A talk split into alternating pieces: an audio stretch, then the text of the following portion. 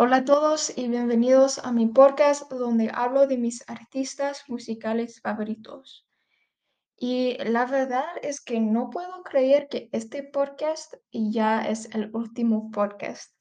Eh, pero por eso no estaría bien si no hablo de Selena Quintanilla en mis podcasts. Y la verdad es que creo que ella es una artista muy, muy talentosa. Pero en este podcast voy a hablar un poquito sobre algo diferente de ella.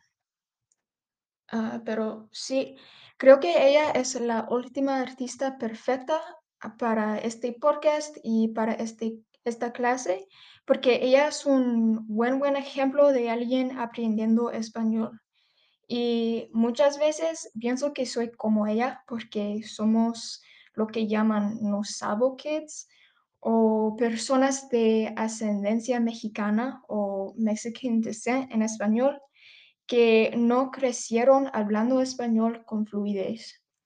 Ah, pero Selena me da mucha, mucha esperanza porque ella aprendía español, aunque gente se reía de su español y la, critiqui- la criticaba, ah, por no saber español.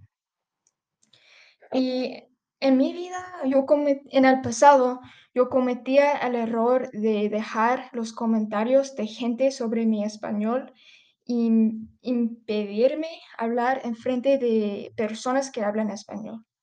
Pero ahora es diferente y yo sé que estoy aprendiendo y puedo ser como Selena, pero yo creo que Selena aprendía español porque ella no tenía miedo de las personas y no tenía miedo de cometer errores y ella seguía hablando aunque la gente la criticaba.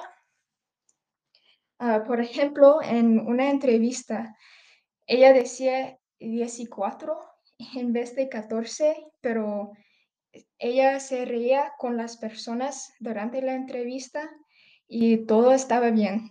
Y la verdad es que creo que ah, esto es la cosa perfecta para hacer si personas reír sobre su español. Simplemente reírse con ellos y seguir adelante porque muchas veces e- el español es confuso y esto está bien. Pero mi objetivo de este podcast es animarte a ser como Selena, una persona que no tiene miedo de las personas y no tiene miedo de aprender español y cometer errores porque todo es parte del proceso. Pero sí, esto es todo para este podcast y como siempre, gracias por escuchar. Adiós.